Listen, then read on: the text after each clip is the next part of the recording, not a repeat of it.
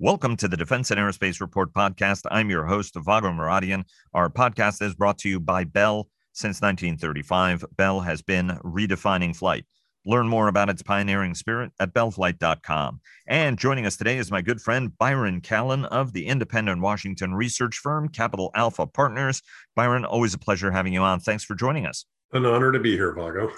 Uh, an absolute pleasure. And before we get started, our global coverage is sponsored by Leonardo DRS. Northrop Grumman sponsors our weekly cyber report and our cyber coverage overall. Fincantieri Marinette Marine sponsors our naval coverage. General Atomics Aeronautical Systems sponsors our coverage of strategy. And General Motors Defense sponsors our technology coverage.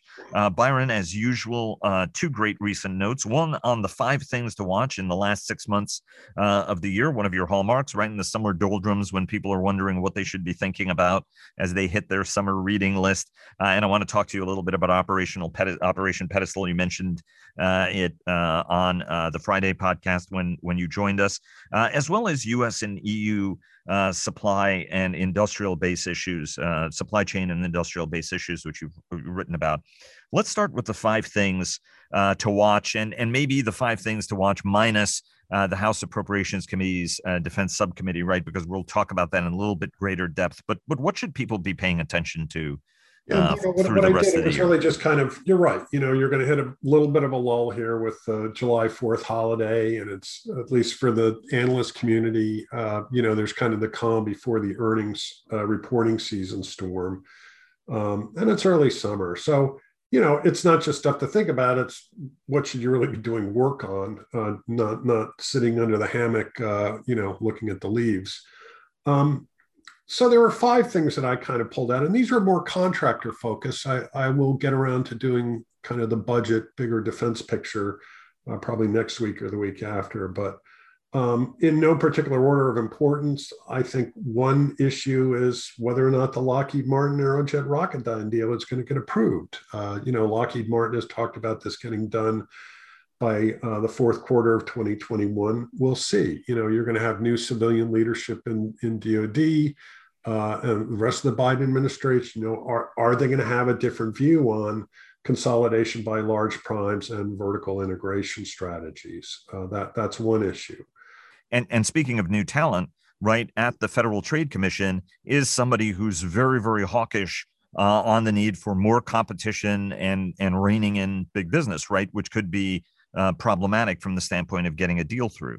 Right, and and you know Raytheon has weighed in on this, opposing the the deal. So you know the timing is not particularly auspicious for this to to be approved. We'll see. I mean, you know, Lockheed Martin certainly it has mustered some arguments for this, and it, it has been approved by Aerojet Rocketdyne shareholders. But you know, where, where this mid mid tier of the defense sector has really been hollowed out by consolidation, um, it, it's just it's something that to think about, and I think it, it, it could be an issue for the second half of the 2021 because it's also what it says about okay what are the other moves that other contractors could make you know are you really looking at a different uh, merger and acquisition environment. And, and I think this is going to be an important signal for the, the Biden administration to send. Um, and I should have said her name right, Lena uh, Lina Khan. Yeah. Um, you know, defense federal services stocks have have lagged uh, the S and P 500. You know, I think they've been showing pretty decent performance, but they just haven't been doing as well. And I think that's another question. This is again more focused on analysts, but you know, what could get them performing better in the second half of the year, even to match some of the performance you've seen in the in the largest uh, defense contractors in the U.S. Um, a third issue, and this kind of bleeds into early 2022, but what are the largest defense contractors going to be saying about their 2022 sales prospects? Um, sometimes Lockheed Martin provides hints in the July uh, earnings call that it does, but you know, consensus is kind of, ah, these companies are going to grow at four or 5%. Um, if that's validated, that's fine. If, if it's not validated and maybe it's a little bit less or a little bit more, you know, but I think there's some open questions here. Looking at how some of the congressional marks are playing through, you know, I might err on the low side of some of those numbers uh, if, if I were actually doing detailed models. Um, European defense, you know, it's kind of interesting there. I think the, the key issues are really going to be, uh, the the election in Germany in September and kind of what direction. I don't think it's going to be an abrupt change, but it is going to be a, a change to kind of a post Merkel Germany. And what will that say more broadly about the prospects for defense spending in Europe? Um, I think there have been some positive signs. I think, you know, just kind of this broader recognition about what Russia has been up to and their military modernization and capabilities has, has weighed on positively for Euro, European defense prospects. Finally, Vago, uh, you know, we talked about this in some of the other calls, but I think this whole question about, you know, will defense contractors start to see labor uh, inflation pressure?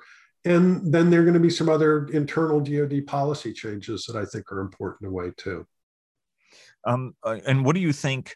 Uh, some of the policy pressures are going to be? Well, I'm very curious when you, you know, we see what uh, acquisition and sustainment might do with software acquisition. You know, you've got this new category that's been broken out in RDT&E to try and put some focus on that. Uh, there are reviews going underway about contractor uh, uh, profitability.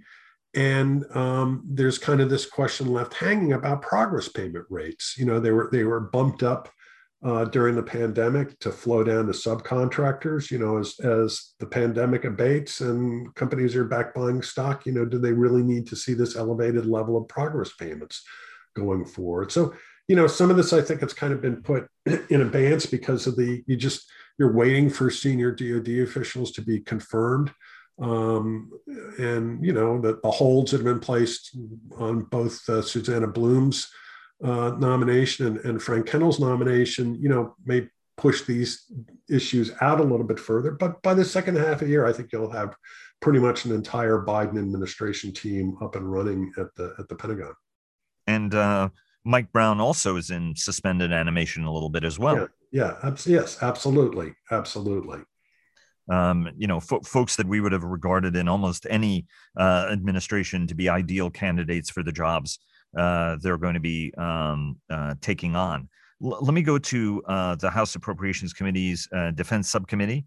Uh, has uh, been in in the midst of markups. What are some of the things you're taking away from that process? No, no real surprise, I'd say. You know, we're just dealing with the bill text and the summary that came out today, uh, today, uh, June 29th. I mean, no, no surprise. They found the money for an additional DDG 51. That was a General Dynamics boat.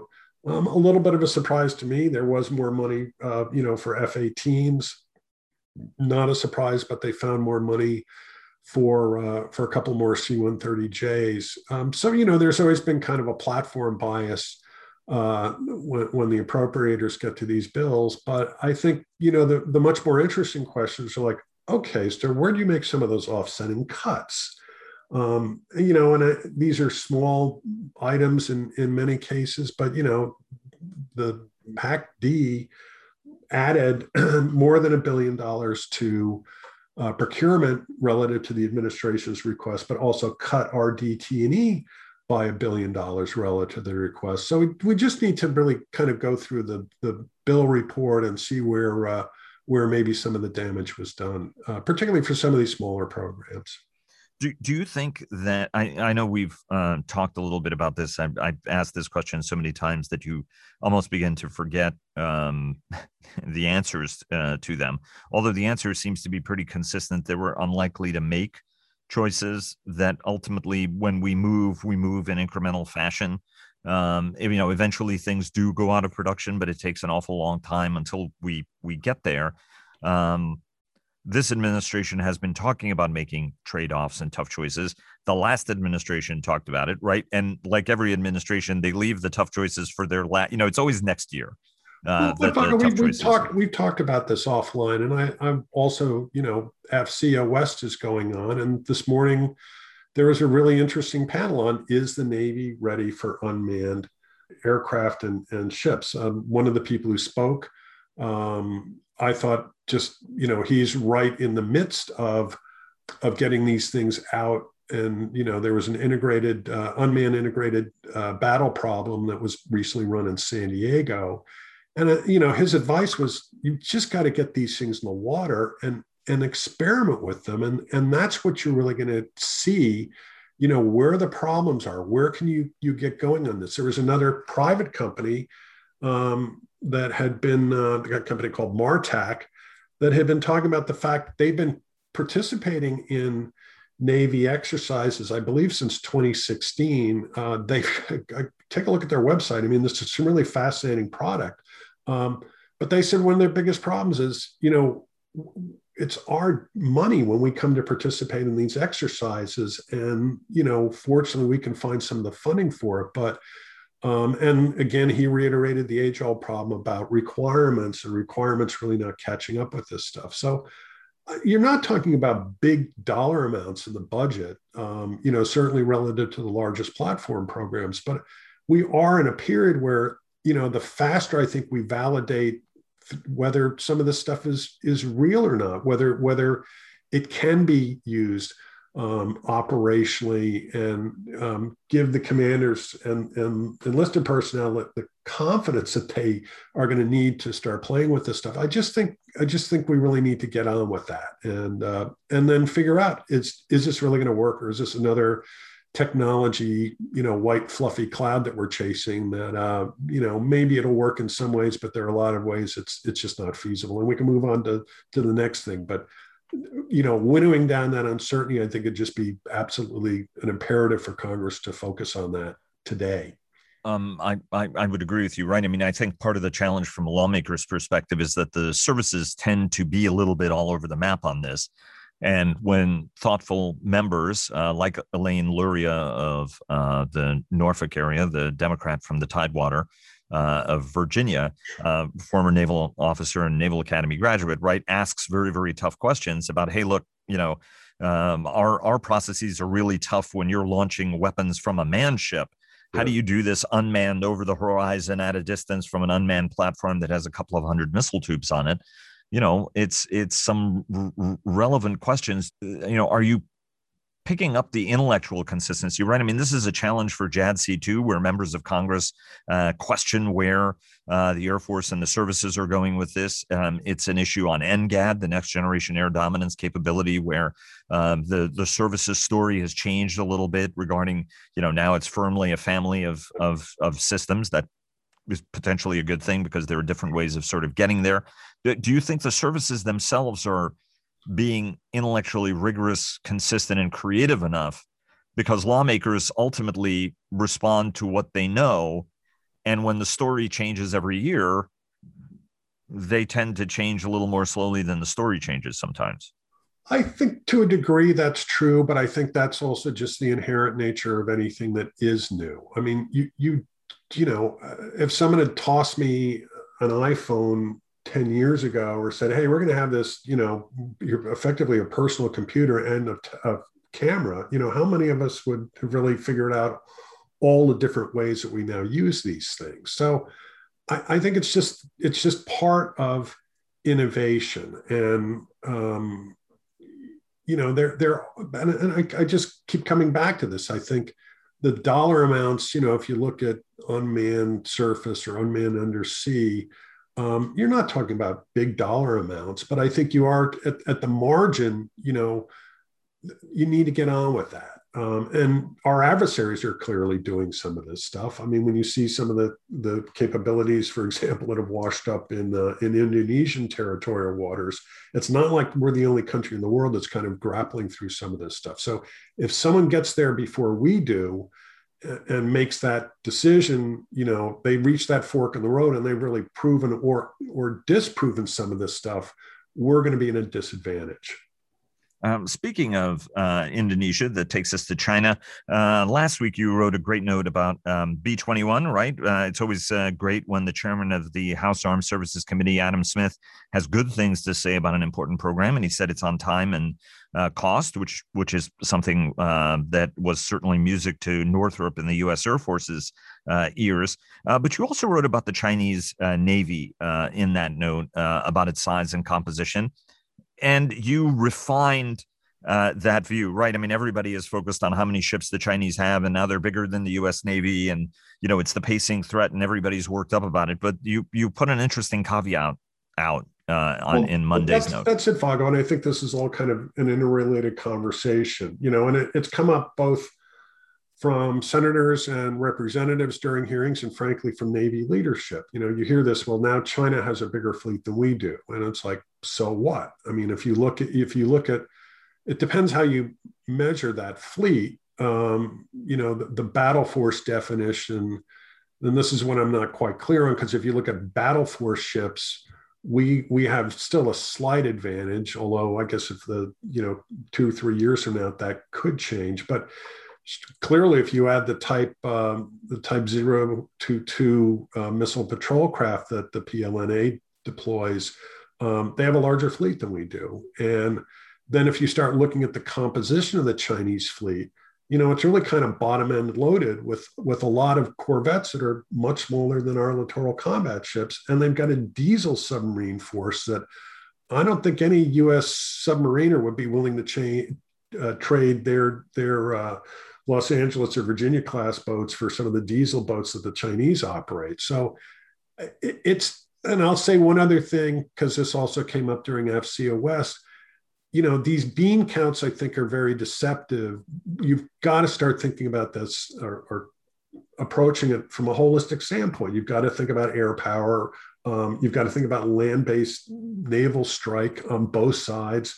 Um, so it's not just a ship by ship comparison and saying, oh, the Chinese have a bigger fleet than we do. Well, what does that tell you? And and the other point that it ignores is, I, I it's inconceivable to me that we would enter a conflict with China without at least uh, Japan and, and Australia um, in tow. And if it's over Taiwan, well, then you got to throw in the Taiwanese Navy on this. So, so it's a very, um, it, it's not something that I think will gain a lot of traction, uh, or maybe it will. I don't know. But I, I it, making these assertions that China has a larger fleet, it's like, well, what does that really tell you? So what what's what should be the direction of the U.S. Navy? Just build more smaller ships. Maybe we should be building smaller ships that are missile patrol craft and corvette sized vessels, and we could we could have a larger than, navy than the than the Chinese. But um, I don't think that's where leadership wants to go. You should also mention South Korea, which has a, a first uh, uh, rank uh, Navy yeah. as well, uh, yeah. and would likely get pulled pulled into this, even if some folks in Seoul would rather avoid it. Uh, you know, it reminds me about the debate that the U.S. Navy was having in the 1930s about the submarine force.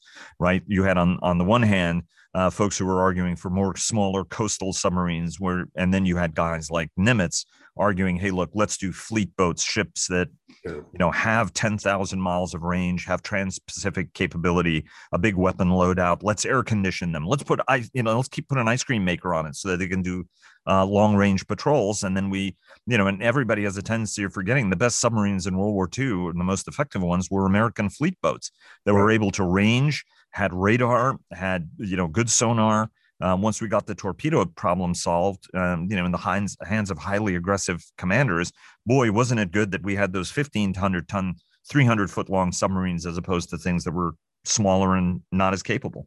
Right, and I think if you look at the the way the British defeated the United States in the 18 in the War of 1812, it's because the U.S. made a big bet on a lot of small little kind of gunboats. I think there's one of them in the Smithsonian. Uh, that got dredged up out of Lake Champlain. But uh, no, you know that that's always been a perennial side, and um, you know uh, it, it is intriguing. You know, if you, again, I hear different views on this, but um, you know, I think a lot of people, if you ask, would rather be in a larger ship in combat operations than a smaller one.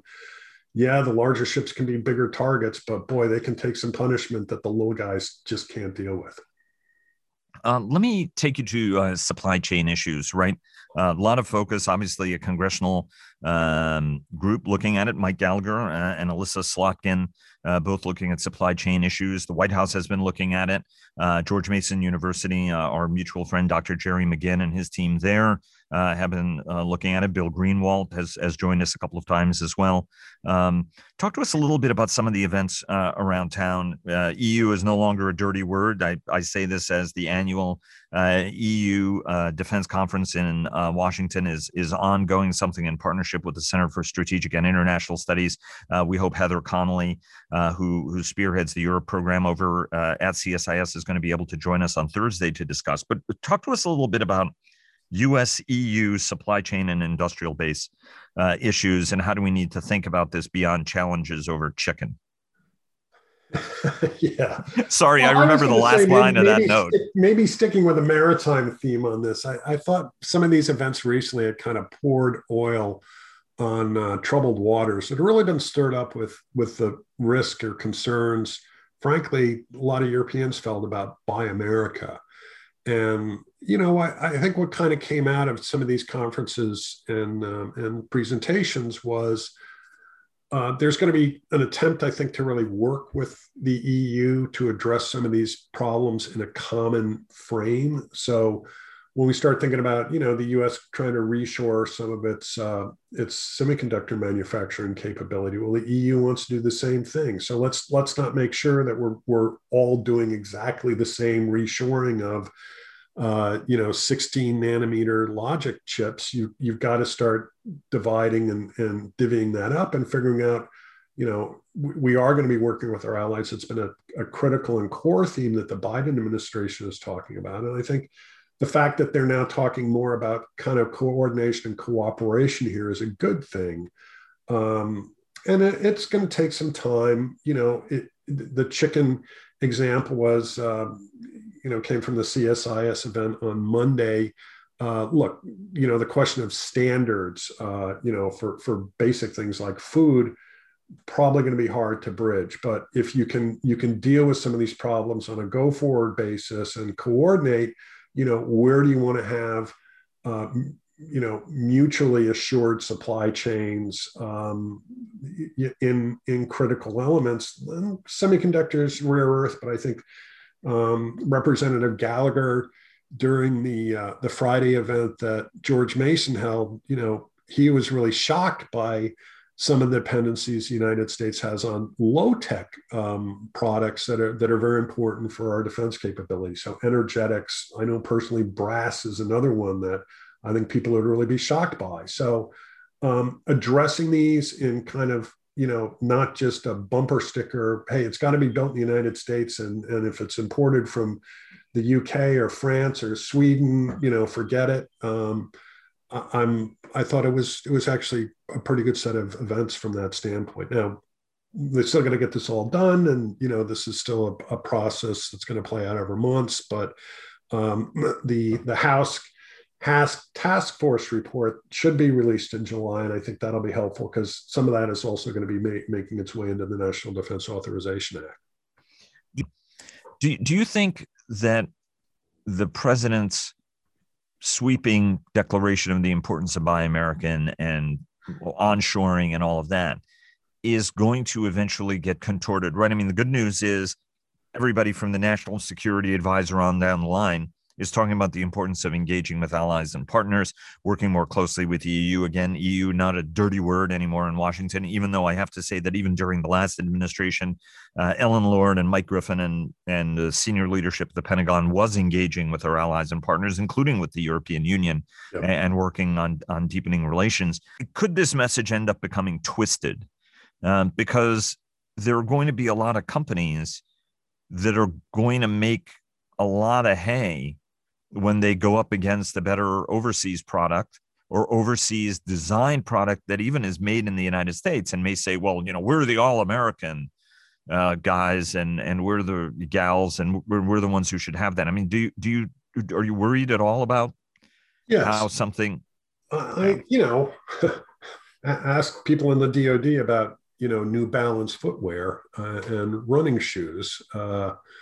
You know that that may have been one example of that where um, I, I, do worry about, but that's kind of where you're going to need the leadership part of this, and you're going to have to have um, you're going to have to have people kind of sit back and say, okay, you know, there there are instances. Bill Greenwalt's done a lot of work on this in particular. Um, you know, we we should be working with some of our allies. We can't do it all on our own, and there are going to be instances where you're just going to have to make that choice that someone else has a better product. Why are we reinventing the mousetrap? We should be spending our money elsewhere in, in a place and, and um, take advantage of what our allies and friends have done.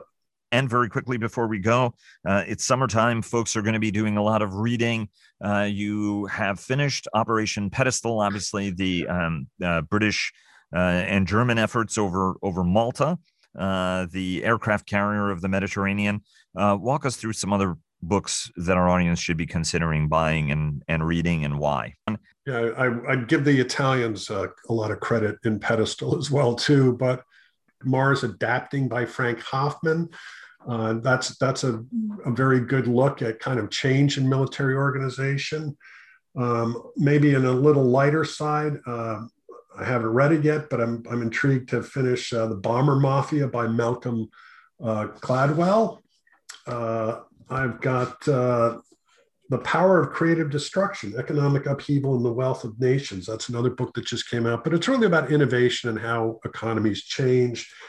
And on a lighter note, uh, because I'm itching to travel, I think like most of us, I did pick a, a copy of Anthony Bourdain, uh, his World Travel and Irreverent Guide. Unfortunately, he passed away, I believe it was two years ago, but uh, I, I, still enjoy his perspective on the world, and uh, particularly a perspective through uh, different cuisines. Exactly, and I should point out to the audience, you're a very, very accomplished chef. Uh, in your own right, as as well as a man who knows his way around a nice bottle of wine. Uh, so, uh, Byron, thanks very much. Uh, hope you uh, and uh, the family have a great Fourth of July weekend, and look forward to having you back on after our little break. Thanks a lot. Thanks a lot. A pleasure, Vago. Thank you. And now a word from our sponsor, retired United States Army Major General Jeff Schlosser, who is the Executive Vice President for Strategic Pursuits at Bell. We've been building creative and innovative aircraft, next generation types of capabilities for almost nine decades. Bell is the company that can deliver that. Thanks very much, sir. And thanks to all of you for listening. Please follow our daily podcasts and visit the Defense and Aerospace Report website to subscribe to our weekly newsletter. Follow us on Twitter, like us on Facebook at Defense and Aerospace Report, and check us out on LinkedIn. And stay tuned for our weekly cyber report sponsored by Northrop Grumman. Thanks again to Bell for their generous sponsorship, and we'll see you again tomorrow.